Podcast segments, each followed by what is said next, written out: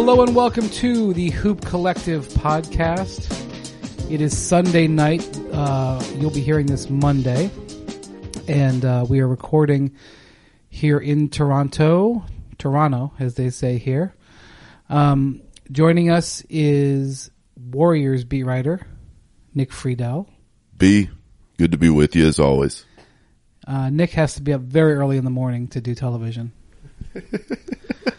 um, I had to be up very early today to do television. Hey, it's awesome. It's the cool part of our job. I Um, get up early, no was- problem. And I was walking over to the arena today, and I walked past like five or six people, and one of them was um, underneath a tarp playing cards on the ground. And there's a lot of, unfortunately, like many large cities, there's a lot of homeless around. And I was looking at him, I was like, he doesn't look very homeless. And I was like, why are those five people standing there? And I realized they were in line for Jurassic Park five of them at 7.30 this morning. And i heard that they had the, the people the guy in the front had actually been there since friday.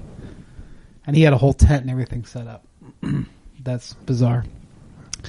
Also joining us is our toronto Raptor specialist uh, tim bontemps. Hello, Brian. nick i just want to point something out here. Tim as is well known on this pod predicted that the Don't jinx it. that the Los Angeles Lakers have missed, Don't the, pl- jinx would it. miss the playoffs in October. Made another prediction at least a month ago, maybe six weeks ago, about the Toronto Raptors. I just want to tell you that it's close. Timmy B, we need to get him to Vegas, get the numbers rolling. it's not through. done yet. It is not done yet. But Stop- the fact, stop the fact trying that it's to jinx even it. at this point, the fact that it's because the, the Lakers thing, I was more with you on in going back in time. The Lakers thing, I saw, I saw where your head was. The Raptors beating the Warriors. I, I just did not see. And no matter what happens, no matter what happens from here on out, credit to the Raptors for having the emotional. No, no, no, No, no, no. I, I was, I was getting that at the end. I was, I was going to gear up to that. But credit to the Raptors for having the emotional toughness that they have because Timmy and I have been talking about this for two days now. I have not been able to watch Toronto as much during the year because I've obviously been watching the Warriors to see the way this team performs when things aren't going their way. A lot of teams roll over. They don't. And so not only do all the the front office, Masai, uh, Nick Nurse, the players, they all deserve credit. But to watch that group come together like this has been impressive, and and Timmy deserves all the credit that potentially comes his way if and when this thing ends. Because I I just don't know anybody anybody who thought all the way through Toronto would get to this point on the precipice of of pulling it off. Can we can we just save all the That's Bontem's praise, the victory lap for I'm Bontem's not- for the- I'm not making I'm a not saying you are. I'm just very saying clear. I'm letting I'm letting Brian and, and Nick know. Let's let's push that to the end and can we, it sounds like Nick has just conceded defeat here that the Raptors will win the title. I still believe the Warriors have it within them. Oh my God. I, I do. I, I believe they have it within them to do it. You can both think the Warriors have a chance to win and not think they're going to win. But which I, think I would add say. this, which is which was very obvious to me after Game Four, and we were all there. That was as quiet as that Warriors locker room has been all season. Those guys dressed and got out of there as quickly as they have all year, and all the confidence in the bravado that was still there after the Game Three loss when KD didn't come back in Game Four. And they kind of looked around on the floor and they thought, well, where is the answer coming from? Cause Kawhi started knocking down those shots. I mean, my God, guys, the, the, the looks on the Warriors when Kawhi's knocking down those shots, Warriors fans and Oracle, the Raptors fans that were going crazy, uh, inside Oracle on Friday night. All those emotions piled up. No, Andrew Han. I don't believe that the Warriors will now win this series, but I don't think any team that's gotten to this point who has been to five straight finals can be written off completely, uh, which is uh, what a lot of people are starting to do given the way that Toronto has played lately. Well, the thing about the setup with the with the two two one one one finals is this is specifically designed to give the quote unquote underdog a chance in game six. Now, the, we all know that the Warriors were not the underdog. However, they had the lesser record. So they, they, they were, they didn't have home court advantage. I guess maybe I shouldn't say underdog. The team has the lesser home court advantage. If a series, if this series, for example, this game five was being played in Oracle, even if the, the Warriors won, then they'd still be coming on the road to Toronto as it used to be. Now, if the Raptors win this game, I'm sorry, if the Warriors win this game and extend, now we've got a tremendous situation here because they're going home um, to for Game Six. Now, the this this change was made in 2015 was the first year this happened, and the Cavs went home uh, down three two. But that Cavs team was very depleted, and the Warriors had sort of overpowered them and got them in Game Six. The next year, 2016, going home, the Cavs had the momentum because they did what the Warriors would be doing right now, which would be winning game five and going home. And then all of a sudden you give Durant more time. So while the, the Raptors are holding it in their hands, we haven't had a game six the last two finals. Raptors are holding it right here. If the Warriors somehow get through, and we'll talk about Durant in a second, if the Warriors somehow get through and get it back home, the two two one one one thing favors them to get it to a game seven. It puts them in position to do that. So really, this game, even though the Raptors are up three one, with the way the series is designed, they could do it. They you know, and, and we know that the Warriors have it within them, but we cannot ignore the reality that there is now seven consecutive games where the Warriors have trailed by double digits.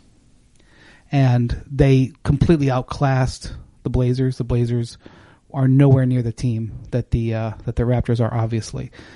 But they've been getting handled for a while here. The the loss of Durant showed up throughout the Blazers series. They were able to overcome it. They can't overcome it in this series right now.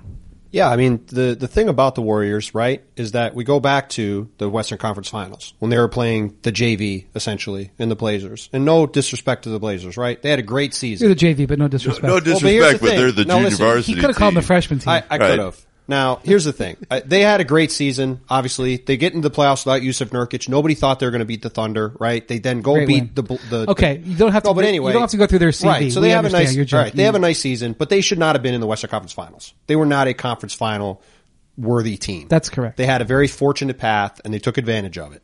And Golden State went through that series. They were down 17 points, I think, what, each of the final three games of that series. They came back and won them all because they knew they had to try for like eight minutes and they could win, right? And I think the three of us talked about it, that if they played like that in this series, it could very well be 3-1 Toronto after four games. And that's basically what's happened. They have been nowhere near as good as Toronto for the vast majority of this series. It was really just the second half of game two and part of really the first quarter of game three, or game four, I mean, that they were the better team. Toronto's been better 13 of the 16 quarters in the series. So yeah, it shouldn't really be that big a surprise that we're sitting here right now. this series reminds me, you know, um, Tim at the start of the series was talking about the 2011 finals. He felt like that was, um, you know, that Dallas team was extraordinarily, even though it was their first time in the finals, that Dallas team was very experienced. a lot of veterans on that team. Uh, Dirk, who was at the top of his game, just like Kawhi's at the top of his game. Dirk was not Kawhi, but he was playing awesome. It was his time. And even though the Heat were the overwhelming favorites, you know, Dallas sort of walked them down. They were behind early in the series, and Dallas sort of walked them down. I agree, I agree. See, but one of the things I'm seeing, this series kind of reminds me of the 2004 finals, which was when Detroit beat the Lakers. The Lakers were the favorite. The Lakers won game two. Detroit won game one. The Lakers won game two on a ridiculous three by Kobe. The three that Iguodala hit was not ridiculous, but it was surprising that he made it. Um, but as the series kept going on, it was clear that Detroit had was just flat out the better team. In that series, had LA won game five and sent it back home three two, things would have been different. So the the switch on that is why this may not go. But I will say that when when you look at Durant, something interesting today. So let's just recap what happened today. So today, Sunday, the practice day, they announced that Durant is going to be, is going to practice. Durant does not show his face during the open media session of practice. He goes. I think he went to the practice court. I don't know for sure, but he went with the with the Warriors trainer to the Rick Celebrini. and did whatever he did on the practice court. Then he came out to the main floor as soon as the media left. So the media didn't get to see him do anything but walk. I have no idea what he did out there. When he came out, he was one of the first guys off the court, right? Shaun Livingston came out first, Right. and then Kevin. And and I'd add this: I had gone to the restroom, and I'm walking back. TMI. Part of the deal. Everybody, everybody's got to go. I walk back, and I see Kevin. I'm like, I'm looking down at my iPhone. I'm like, what time is it? Because the Warriors, they had a very long film session. Very long. After their media session. So the media is just sitting on the floor looking at my man Raymond Ritter popping jumpers. Uh, It, it was a 45 minute film session, which is, you know, a little bit unusual at this point. so I walk back and I see Kevin and I'm going, what time is it? And B, when you go back and process the, the events of the day, tops whatever Kevin was able to do. And, and remember, when Steve Kerr talked to the, to us, he said, we're hopeful that Kevin will be able to participate in some more game-like conditions against the younger guys, which I took to mean like the Damion Lees and Marcus Derricksons and guys who aren't on the active roster, but who have been traveling and practicing with the Warriors. Kevin Durant couldn't have been on the floor more than 20, 25 Well, minutes. that's- but here's the thing. anything. Here's the thing the, the veterans weren't practicing. Right. They came out wearing full sweats. They were not doing anything. They were sitting watching Durant. Now, Durant did have ice on his leg, so he definitely did something. What I found interesting about the ice on his leg, what did, did you see the ice on his leg? There were two ice packs. One was at the bottom of his right calf, and the second one was on his right Achilles. So, what does that tell you about this injury? It would tell me that it's uh, at least somewhat related to his Achilles. I, I, I mean, they have not announced what they've said. All they've said is it is a mild calf strain. That's the only thing they've ever said about it. We didn't know where on the calf it was. Kevin's calf is about two feet long. um, if his calf is, um, Andrew is demonstrating, how long is your calf muscle? Two feet? His must be four feet then. Um, I've had no complaints. Oh, excuse me. Another TMI. Um, the uh, the one of the reasons why he would be so cautious coming back from this, not even him, but the trainers would be because if his calf injury is in the lower part of the calf, it potentially could compromise his Achilles tendon. And if you go out there with a weakened calf, it can lead to an Achilles tendon Yes. tear. Now, I am making a supposition there. I am not reporting that, but I'm looking at where that ice was. That ice was on the bottom. And that would make all the sense in the world as to why there's so much trepidation. Well, and, and look, calf injuries are really tricky injuries to begin with, no matter where it is, right? Because like people don't really think you don't really think about it, but like to do anything at all athletically, you're you use your calf, right? To push off, to run, to do anything. So like, if your calf is bothering you, like you can't do anything. So like, this is the thing. Like people have been saying, oh well, he's just going to come back and play, and he's going to be fine. But to me, like I, the way this has played out, like yeah, calf injuries take a while to heal, and like the fact that he's done nothing in a month, like it's hard. Even if he could somehow play tomorrow, how much can he actually give the Warriors when he has, like you said, with the most he could have possibly been on the court today was like what twenty minutes? That's the most he's done mm. in a month. So, just to be clear, Tim, at some point on Monday, there will be some kind of announcement whether Durant will play or not play.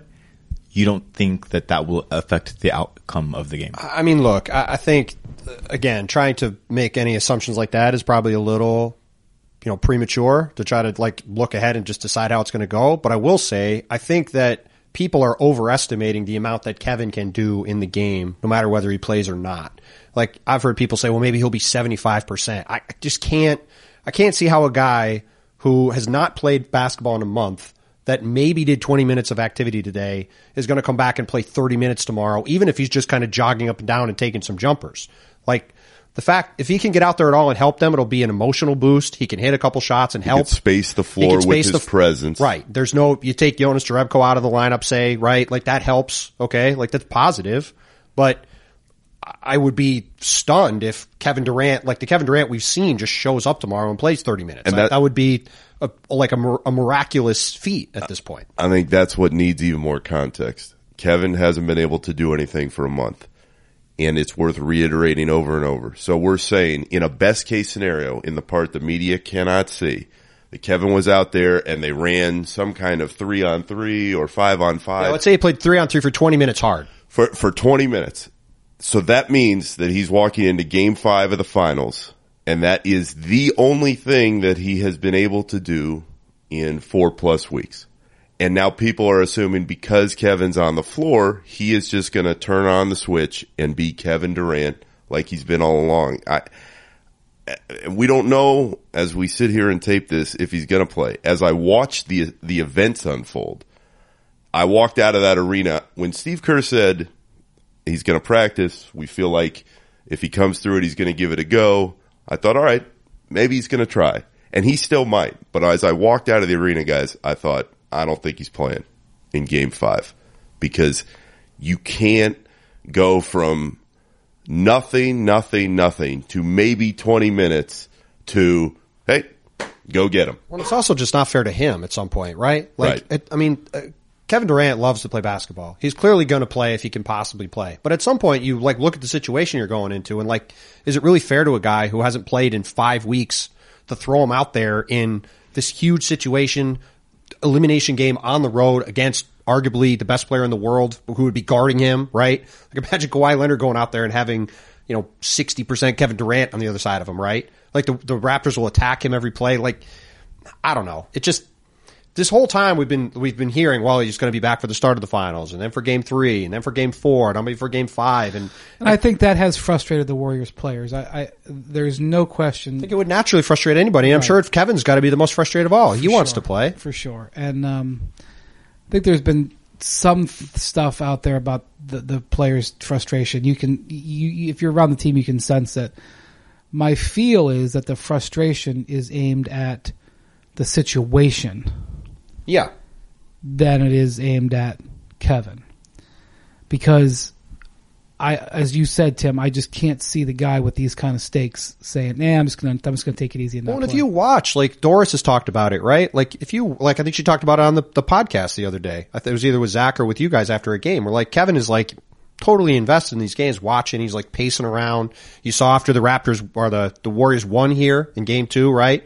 When Clay was hurt, he was hobbling down the hallway. Kevin was hobbling down the hallway. You've seen the videos of Kevin hyping up Steph as he's gone out to the court. Like Kevin is celebrating after every big basket. Yeah, I mean, he's clear- I've this been- guy, I, like- I, I was, I wasn't in the room, but I was next to him, and I, I trust me, I heard it. Yeah, like he he's invested. He's, invested in this he's outcome. Scream, he's screaming. I wouldn't say trash talk isn't the right word, but he's like, you know, he's definitely screaming at the TV. Yeah. So just to me, like the like he would play if he could play. This this this guy always has been a gamer who's always shown up and played. And like again, like calf injuries are really tricky and they're really hard to come There, back from. there are people who wonder why he's not on the bench with the team.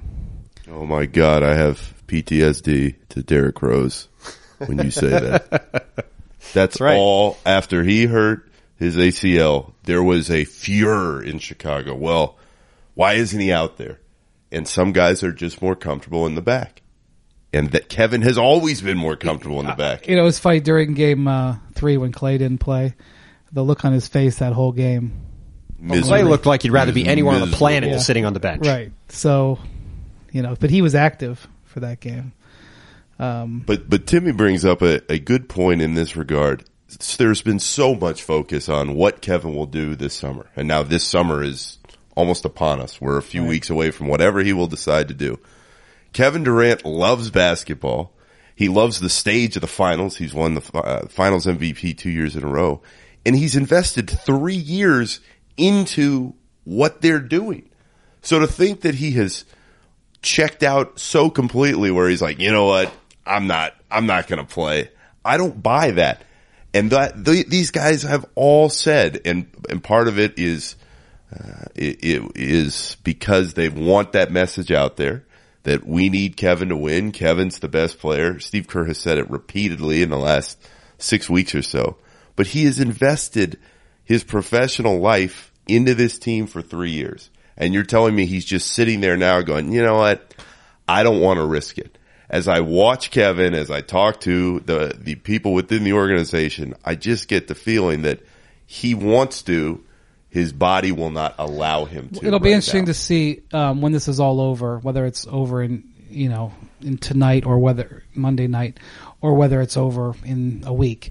Um, when Kevin finally addresses this and is able to be, if he chooses to be honest and just say, "Look, guys, I came within a, a millimeter of tearing my Achilles tendon," or they were telling me that I could tear my Achilles tendon, or I tried everything I possibly could, but it was agony for me to be out there and I couldn't move. Like, you know, he has the opportunity to Set the record straight. basically, you know, make some trans. I I understand it's we're talking about an injury, he, and we're talking about the finals. You don't want to give it away. I understand why they're they're not being honest, but that's one of the things you see happen after the playoffs every year. All of a sudden, it's like, yeah, he's been playing with uh, cracked Look ribs Paul for George, three months. right? Yeah, I mean, we knew Paul was No, but I mean, but still, like he was playing through stuff that normally you wouldn't play through, like and then you LeBron find last, out. like LeBron last year. Excuse me, in the finals where he um, comes out with with the, we, they debuts the cast, which he got ripped for, but whatever. He had been wearing that cast for a week, you know, that he just had he was hiding it. You know, people come clean. So we, it'd be interesting if he feels the need to clarify when this is all over. Please leave a message after the tone. Summer is almost here, and that means it's going to event season. Concerts, baseball games, playoff games, theater, everything that makes your summer memorable comes in the form of these great events. And when you want to go to an event and you want to get a good deal on the tickets, the answer is Vivid Seats. Vivid Seats is an online ticket marketplace dedicated to providing fans of live entertainment with those experiences that last a lifetime. With Vivid Seats, our listeners can watch their favorite teams and artists perform in person. Vivid Seats help fans find seats in their in those favorite live events, obviously sporting events, concerts, theater, and much more. And they do it with great prices and most importantly, an easy purchasing experience. With the podcast code HOOPS, that's H-O-O-P-S, listeners can receive 10% off their first order with Vivid Seats. And of course, as you know already, all Vivid Seats are confirmed and they're backed by a 100% guarantee. So, what do you do? You go to the App Store or Google Play and download the Vivid Seats app. The first time customers can enter their promo code HOOPS, H-O-O-P-S, and receive 10% off that first order. Again, Vivid Seats to make this summer memorable. Can I uh, ask a different hypothetical? So, Yep. 24, approximately 24 hours or 36, I don't know what date is. Uh, Embiid had a tweet that just said regrets and not much specificity. But like, if we're going to just put words in his mouth, cause why not? Um, maybe Philadelphia regrets not having an opportunity at these Warriors. Do you think that the Milwaukee Bucks, the Philadelphia 76ers, I asked him if he if he thought if if the let's say Kawhi misses that shot, the game goes to overtime and Philly wins. Whether he, I asked him whether he, I thought Philly would have beaten Milwaukee and gotten to the finals, and you said It, it would have been a compl- uh, complicated series to figure out because both those teams are pretty weird. But I would have picked Philly. I would have picked Philly to win. don't go against his picks, Frito. Well, look, I think I think the I Philly think and this is a situation where the the most obvious answer is the correct answer, right? Occam's razor. Yes, Joel Embiid was watching these games thinking we were this close to beating the the Raptors. If we had beat the Raptors, we'd Well- be in the finals and we'd have a chance to win a championship. The guy who's got to be banging his head into the wall is LeBron, because you know he goes against them three years. They're healthy the entire way, four years, and they're healthy the entire way. Um, the you know LeBron's teams, the 2015 team was horribly injured, and then 2017 probably would have had a chance if Durant was out. I think they probably win that series. And last year wasn't. Last year they might have been able to win without Durant anyway. But like LeBron's got to be like now. Now is when uh, two of their three best players get hurt and miss games in the finals. He's got to be saying regrets to himself too. I have a hypothetical while we're on this. If Kevin Durant is healthy and the Warriors are the Warriors and Clay is healthy and Looney is healthy, does a healthy Warriors group still beat a relatively healthy Raptors group? I mean, I, I, there's a reason I picked Raptors in seven in the first place. I mean, I, I think it would have been a six or seven game series. I easily Golden State. I think definitely could have won. I think easily could have won. Right. And look, they still could win. It's not over yet. Like they are, they are a team that's been through these situations before. They were down three one and came back two in 2016. Well, their their the their big thing that I've talked about this before, but the the the, the talk that Shane Battier gave after the Heat lost in 2014 finals, Battier said, "If you're not in the top 10, this numbers show if you're not a top, I think it was top 12 defensive team." You're not going to win the finals. And he goes, "We were not a top 12 defensive team this year. We were much better the last three few years. I thought maybe we could get through it because, you know, we had LeBron and we had some things go our way, but at the end of the day, we were not good enough defensively to, to, to win this, to win these finals. When they, when they got beat 4-1 by the Spurs in a series, they were favored. Also another series that was 1-1 and looked like it could go either way, but as we went on, Kawhi and Danny Green just wore them down. And it was very clear by the end who was the better team. I'd be curious to know what the defensive rating is for teams that go to three straight finals, four straight finals, five straight finals. mean, Because no- it's oh, pretty obvious right. that those teams start to pace themselves. in the yeah, and they also just get Well, but, the, but it, we can even we can even boil this down further, right? In the playoffs, Golden State I think has the eighth best defensive rating or so, think roughly it's 10th. somewhere. Eh, well, now it might be different, right? It, they're in the middle of the pack among the 16 playoff teams in the playoffs in the, in defensive rating, and that. That this is why I thought Toronto would win the series. Is not like set aside the injury questions which you came in with, right? Golden State is not good enough defensively anymore to guard the best teams. That's- and we and and the reason why is something we've talked about. They've barely played with Draymond Green at center in this series, and the reason why is they can't because they don't have enough wing players to play. That's right. And that and that has been the thing that's fundamentally altered this team because in the past Steve Kerr could always go to the death lineup whether Kevin was there or not. He could always go to that when they needed it. Well, the one And this thing, year they can't. The one thing is the last two summers, they have used their mid-level exception on players who have not really helped them. They used it on Nick Young last year. He had had a good year the year before for the Lakers. I don't remember who their other options were, but you know, that, that At the time, signing Nick Young wasn't a terrible idea, but then he showed up very fat and out of shape and was awful. So the thing is, the, the the mid-level exception is the only way for them to materially improve their roster. And if you go back and look at the Heat, they used the mid-level exception to add Shane Battier And Ray Allen. and Ray Allen. Like those were important moves to them, and they still aged out. Um, the they used it on Nick Young, who they didn't keep. Ideally, you would have signed a player there who could have been with you. and by the way, they multiple only years. signed him to a one year deal, unlike those guys for the Heat, because of tax concerns. yes, but they just saying they might have been able to get a better player on a multi year deal if they were willing to pay him last year. That But could be true, but even if you if Nick Young had worked out, they would have had his rights. They would have limited rights on him. They could have kept him and signed Cousins. So they so they they I don't want to say it was a whiff because they won the title, but they didn't. no, it, it was a whiff because they almost lost the Rockets because they didn't have enough wing players Okay, either. so then they come in this year, and and they're still now uh, uh, probably a wing short because they needed a wing when they signed Nick Young. He didn't work out, so instead of going and getting the best wing that mid level could could get, they rolled the dice on Demarcus Cousins. Everybody celebrates thinking that they've added an all star. I mean, I I I wasn't looking at it like, boy, you should add a wing. I was looking at it, you're adding a guy with a torn Achilles. Don't think he's going to be an all star. It was what I was saying, but and what they really need now is somebody to help them on the wing. They're out there playing Alfonzo McKinnie, who is Forget the guys they a are playing. prospect. Forget the guys they are playing. Again, their best lineup for the entire run they've had has been with Draymond Green at center. They cannot play that lineup because they don't have enough bodies. They don't even have the bodies to play well, that way if they obviously, want if to. they had one of the great wings of all time in Durant, that that would help. But they, because Shaun Livingston is basically a on his last legs, and because Durant is hurt, they really could use that wing, and they're and they're relying on McKinnie and they're relying on Quinn Cook. Who both got wide open looks in game four and just missed. Well, and with all due respect, that's why they're Alfonzo McKinnie and Quinn Well, Cook. in, in the one game the series Golden State has won, right? What was the difference? The other guys. Quinn Cook played hitting well. two threes Quinn in the Cook hit three or four huge shots from three. I think he hit four threes. Three of them in the second half that were huge. DeMarcus Cousins had 15 points, right? They had their other guys made some plays. That was the one time those they guys also made plays. that was also the best offensive game that they had. Right, it was, but but they need those guys to make shots because, like we've talked about several times, for Golden State without Durant, this is a math problem, right? I think Steph and Clay, for them to win tomorrow, have to score at least 60 points, assuming Kevin doesn't play. You're saying combined. Yes, I've said that every game. That for them to win, They haven't need, gotten there yet. They haven't got there yet. The one game they did win, obviously Clay got hurt. They had the weird box boxing one. They didn't score the last eight minutes. Got it, got over the finish line, right?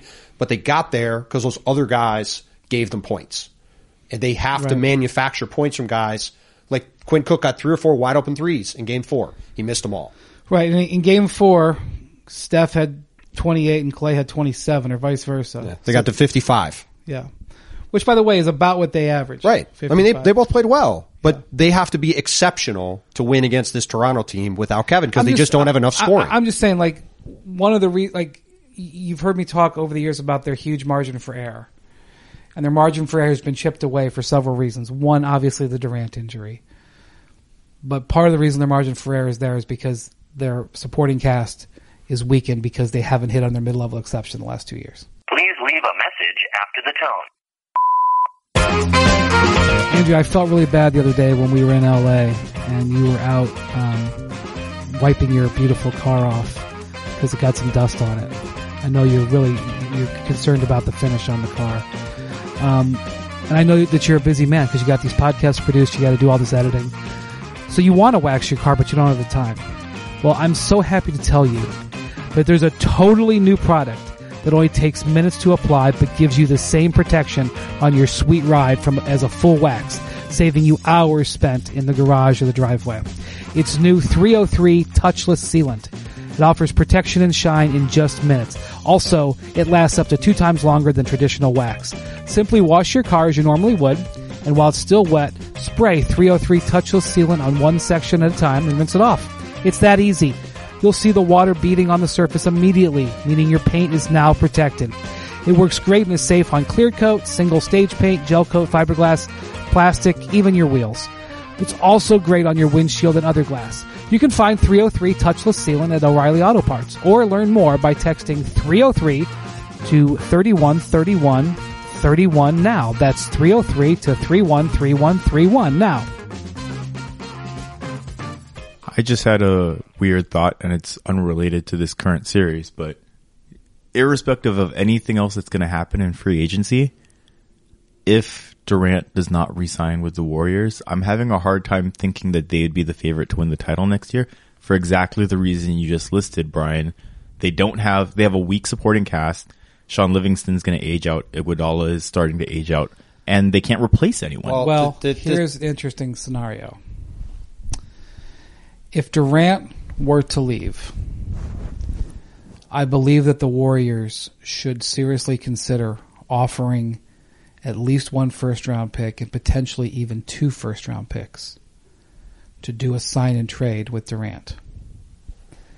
So let's say, for example, that the Knicks, let's say Durant would want to go play for the Knicks.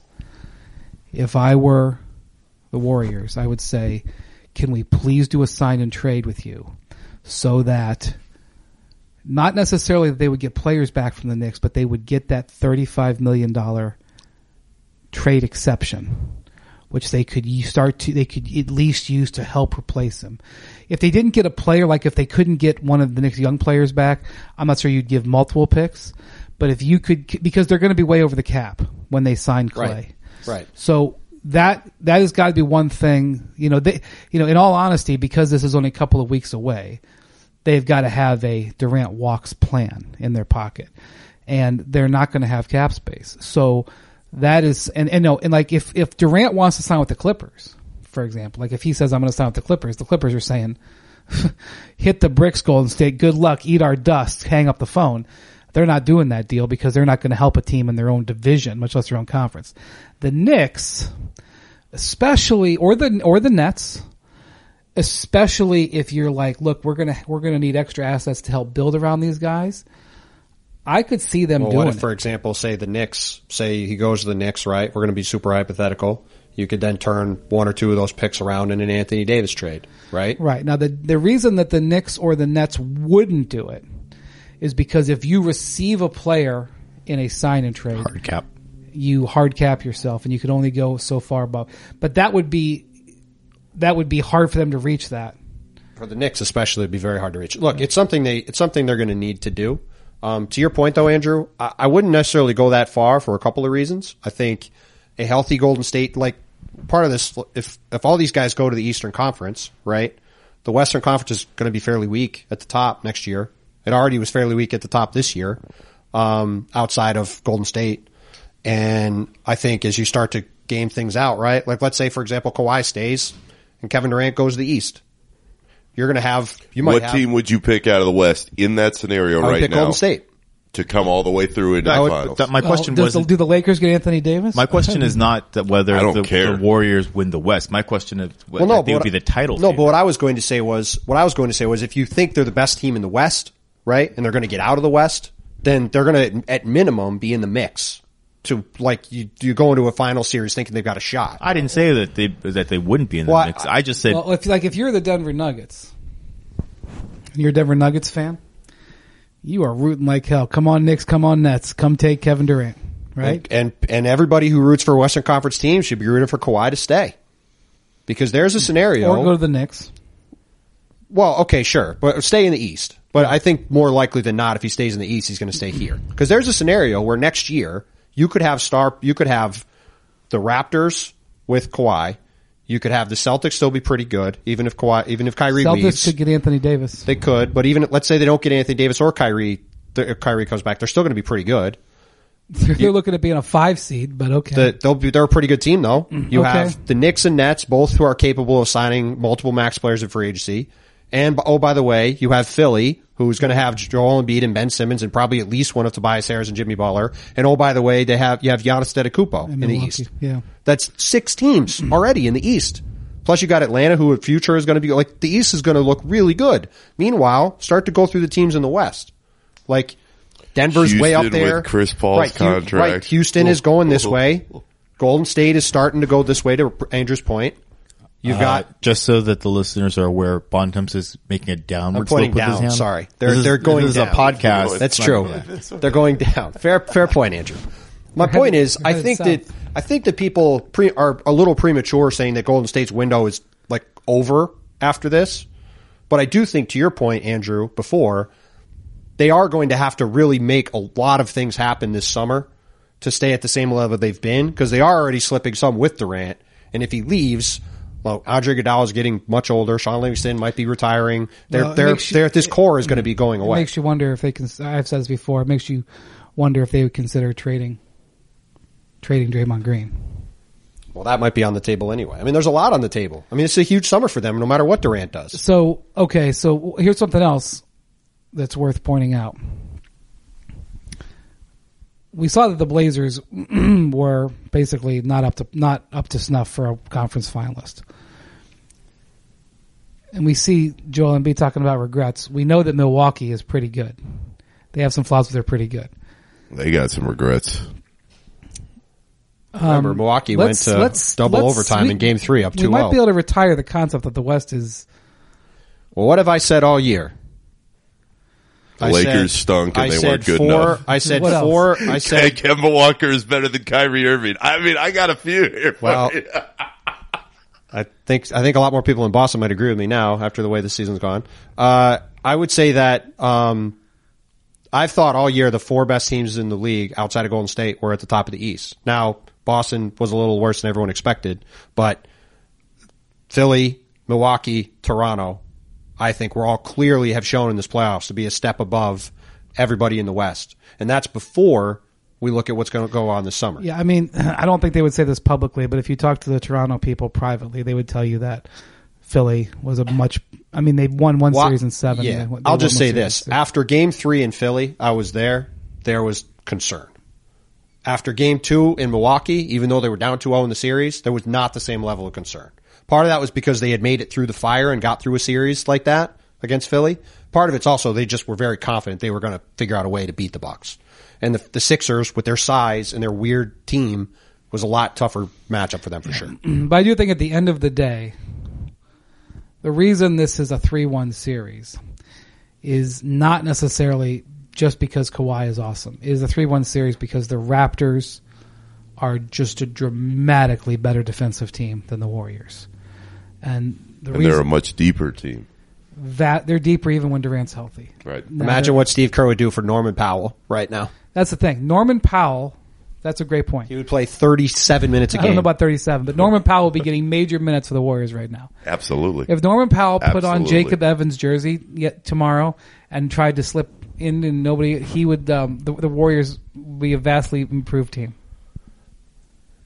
As we have gone through the entire And OG Anunoby hadn't even. He hadn't even done anything yet. As as we've gone through this whole conversation, though, the thought that keeps coming up in my head is this: I am not ready, even if the Warriors lose Game Five and the Raptors win the title, to say the dynasty is over. There are so many proud guys in that locker room, and so much talent still that I think that the the window is still open for them, depending on the moves as we've outlined, for them to win something else. What I would say is having been around this team every day this year, they are emotionally exhausted.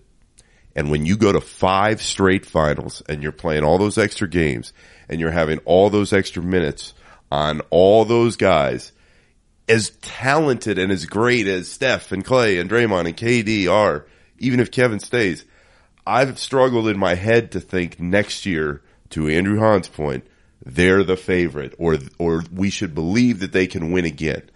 As I've watched them go through all the stuff off the floor, the stuff with Kevin, if he does leave, maybe they are re-energized and people will say, oh, you can't do it. And I think there is something to that, but they are emotionally exhausted. Well, and- look, part of part of the thing that's played out in this series, right? Like everybody was making a big deal today about how the Raptors walked off the court in Game Four, and they were just all stone faced, right? Like this Raptors team, to Brian's earlier point, why they've reminded me, of the last couple months of the 2011 Mavs. Like that team was a collection of veterans who like came together at the right time. Basically, none of them had won, right? And they rode that all the way through, and they were just locked in.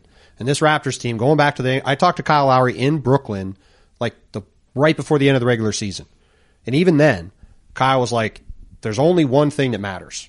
That's winning a title. It's not getting to the finals." I said, like, look, you guys haven't made the finals. Like, what would that mean? You'd be like, well, it mean we're one step closer to a title.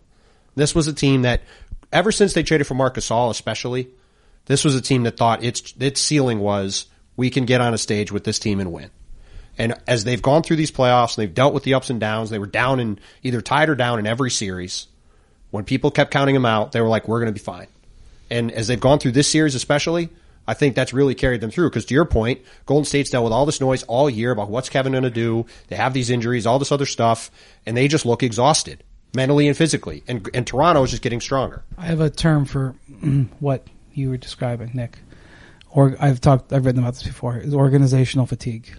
It's not even just the fatigue of the players; it's the fatigue of the entire organization.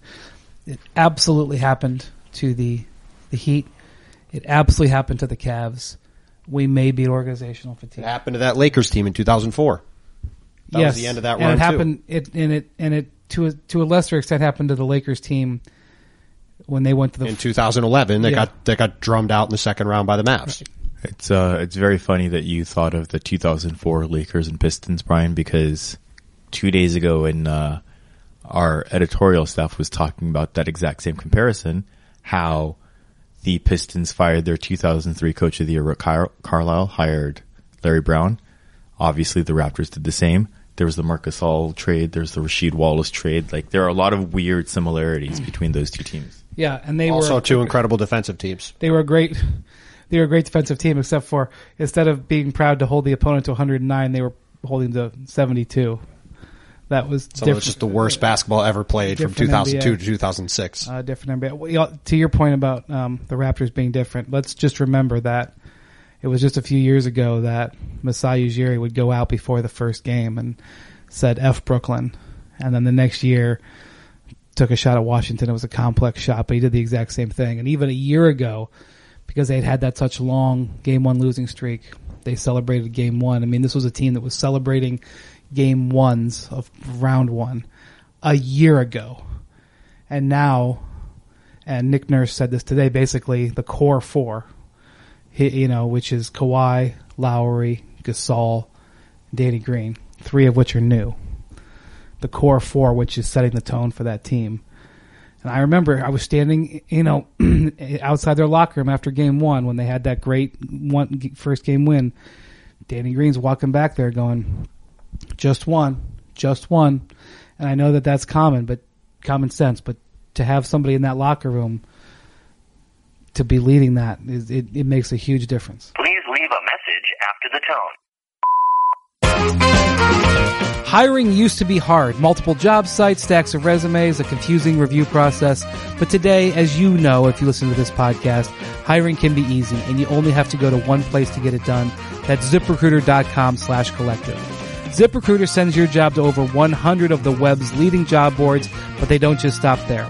With their powerful matching technology, ZipRecruiter scans thousands of resumes to find people with the right experience and invites them to apply for your job. As the applications come in, ZipRecruiter analyzes each one and spotlights the top candidates so you never miss a great match. ZipRecruiter is so effective that four out of five employers who post on ZipRecruiter get a quality candidate within the first day, which leaves more time to talk about the NBA.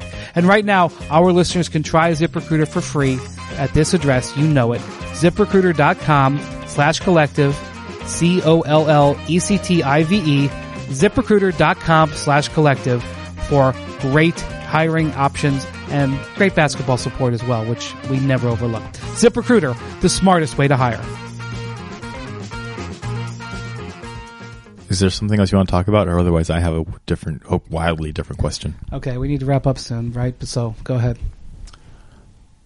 Does this finals run or this this showdown suggest that uh, the median NBA player is good enough now where it's hard for super teams to win? So like you had the Wade, Bosh, LeBron Heat that just overwhelmed teams with the, the sheer top end talent. The Warriors have Steph, Clay, Durant, Draymond. Granted, Durant's not playing in these finals, but that's just the guys that were healthy were typically good enough. But uh, Toronto has Kawhi, and then Lowry's also very good. But then a lot of guys that are just like Well, no, solid. No, no, no. See, this this is this is the this is the thing that has annoyed me, frankly, about this entire Something run. has annoyed you? Well, yeah, never You're happens. kidding me. Never happens, buddy. Toronto is really good. Like this is a great team.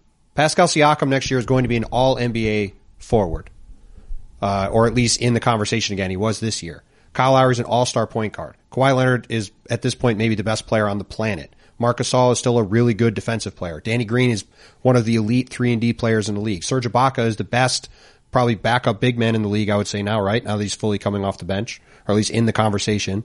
Fred VanVleet's one of the best backup point guards in the league. Like this team is really good. So yeah, like they don't have four in their prime stars to beat Golden State. That's this is exactly the point that I'm making. Well, no, but but you were but this was like this isn't about the median NBA player though. This is a team that's got like I eight think, really I- good I think players. it's really comparable to both the 04 Pistons and 11 and 11 Mavericks. Because you look, you think back at that Mavericks team: Shawn Marion, Jason Terry, Jason Kidd, Tyson Chandler, all like you know they were all stars in there. And Kidd is a Hall of Famer, but he was at the end of his career, um, or towards the end of his career. Um, you look at that Pistons team; it was Rasheed, Ben Wallace, Chauncey Billups, Rip Hamilton, Tayshaun Prince, uh, Dark Darko. Darko hanging around. Um, but you know, all like really good veteran guys. You look at this team, and you know, Serge doesn't get doesn't get included in that core four, but he might as well be. I mean, he's he's played deep in the playoffs a lot of time, and they have five really established veterans. So, um, your point, Andrew, is that you know I would almost say this. I think the the mo- sort of the moral of the story is for all these teams that are you know thinking that they're going to build themselves with youth you better look for along the way to get a few really experienced good guys in there because that's a that's really important too Yeah, well, and look, like I think I think more that I think Andrew more what it says than like is this uh, like the, the super teams like this is how you beat them. I think it's just that under the current structure of the league, right, with the current salary structure that's in place, with the way the rules are set up, it's kind of impossible to be better than the Warriors have been in this five year run for longer than this. Because Like of the, because of the cap spike which has driven everybody in the league crazy Right. And if and if the cap spike doesn't happen, Kevin Durant's not on the Warriors in the same form, and things are much different still, right? But like, uh, like look at all the flaws we're talking about with this Golden State team, right? They still have four, uh, maybe five Hall of Famers. You count Andre Iguodala, right? Who still is good, and they haven't been able to replenish the, the depth around them. Now they've had some bad drafting, whatever, but like, and and the, obviously the mid level could have been better, but like you have to be so perfect on that other stuff that even with this talent, you still need to supplement it if you're going to win. And if you don't, or if you make a couple mistakes, then even with all these guys still relatively in their prime or close to it, you don't have enough because you just can't fundamentally add that many pieces. Which is why if Durant actually left the Warriors, even if he went with Kyrie to form a quasi super team, whatever, it would be tremendous for the league. Because as you said, there'd be a whole bunch of teams gunning for the title next year. Potentially could have one or two good teams in New York, one or two good teams in LA. Still have Houston relevant. Still Golden State would still be relevant. Golden, Golden State still be relevant. Milwaukee still there. You, you, you, next year would be a complete toss up. Some of the big markets would be better. This is the way the league is more appropriately set up. You're not supposed to have this clustering of stars. That's what the cap, that's what the salary cap and luxury tax is supposed to prevent. They just were able to circumvent it because of that extraordinary set of circumstances. Right. Right. No, no question. And that, that, that's why that scenario laid out before, right? Like to your point, imagine what will be going on at Olympic Tower if on July 15th you have two stars on the Knicks, a star on the Nets, the Celtics still good, Kawhi here, Giannis in Milwaukee, Embiid and If only the Bulls were any good. I, I wasn't going to say it. Well- Let the record show, Mr. Well, Windhorst, that I was that. not and going then, to say And then it, even still, but- again in the West, you have Golden State, you have Houston, you have an upcoming Denver team. You have. It seems like that w- there would be the league would be as wide open as it's ever been, and it would it would be amazing if that worked out that way. Well, I have, as I've been, as I've been saying, I, I, I very well when we do our next podcast after the game Monday, we very well could be saying, "Yep, this is just like that Spurs team and just like that Pistons team that just wound down the team we thought was better, beat up the old, old, the uh, tired team, not old. the Brian tired Brian made a prediction before Game Four, just like he made a prediction before Game Four of the Eastern Conference Finals. I don't make predictions. Uh, he doesn't Brian make predictions. Brian said before Game Four of the Eastern Conference Finals that whoever won the game would win the series. He was right. Brian said before Game Four of the NBA Finals, whoever won the game would win the series. We'll see if he's right. I, said my experience was telling He me made a prediction. Now we'll see if he's right. I am uh, not going to put this to Brian, but just to Nick and you, Tim. Uh, Nick has to go back to Oakland no matter what. Are the rest of us going back to Oakland, Tim? I think that the series is going to end tomorrow. Um, I don't think Kevin is going to play. I think if he does play, he's going to be very limited. And uh, is there a scenario where Golden State could win? Absolutely. I do think that is true, especially if Toronto, which they have both in game five and game six of the Eastern Conference finals and in game four, their other guys come out and miss a billion shots early, right? And give Golden State some life and get a lead. But I think that in the end, just like in game six here in the Eastern Conference finals, Toronto can sense this now. They can taste it. And I think these guys are going to get it done. I would guess that the series ends Monday night. I'm taking my cue from Nick, who just talking about how emotionally fatigued they are. I think that's a really important point. Um, You could just, you could just sense, you could just sense in the building on Friday. Like everybody walked into the building on Friday thinking, all right, Clay's going to come back. Maybe Kevin's going to play. Well, at that point, Kevin was out, but like Clay's going to be back. The crowd's going to be going crazy. This team that's won these championships here, like they're going to, they're going to stand up and they're going to play great and they're going to win. And when they didn't, like in that fourth quarter, you could just Steph- feel the air come out of the building. Steph could could have another great game in him, but he's already played one great game in the series. And are we going to get the same Clay? Clay was unbelievable. That, guys. that is not, that has not been talked about in nearly game enough. four. He was unbelievable on a bad hamstring. so they they got a great Clay game and a great Steph game, and they lost them both, and they were both at home. And you know, Kawhi, I don't see him slowing down. I don't see him slowing down at all. In fact, I actually think he's looked whatever leg injury was bothering him.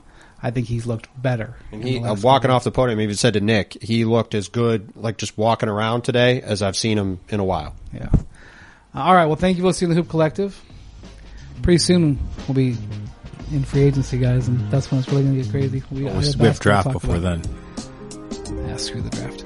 Thank you for listening to the Hoop Collective. Have a nice day.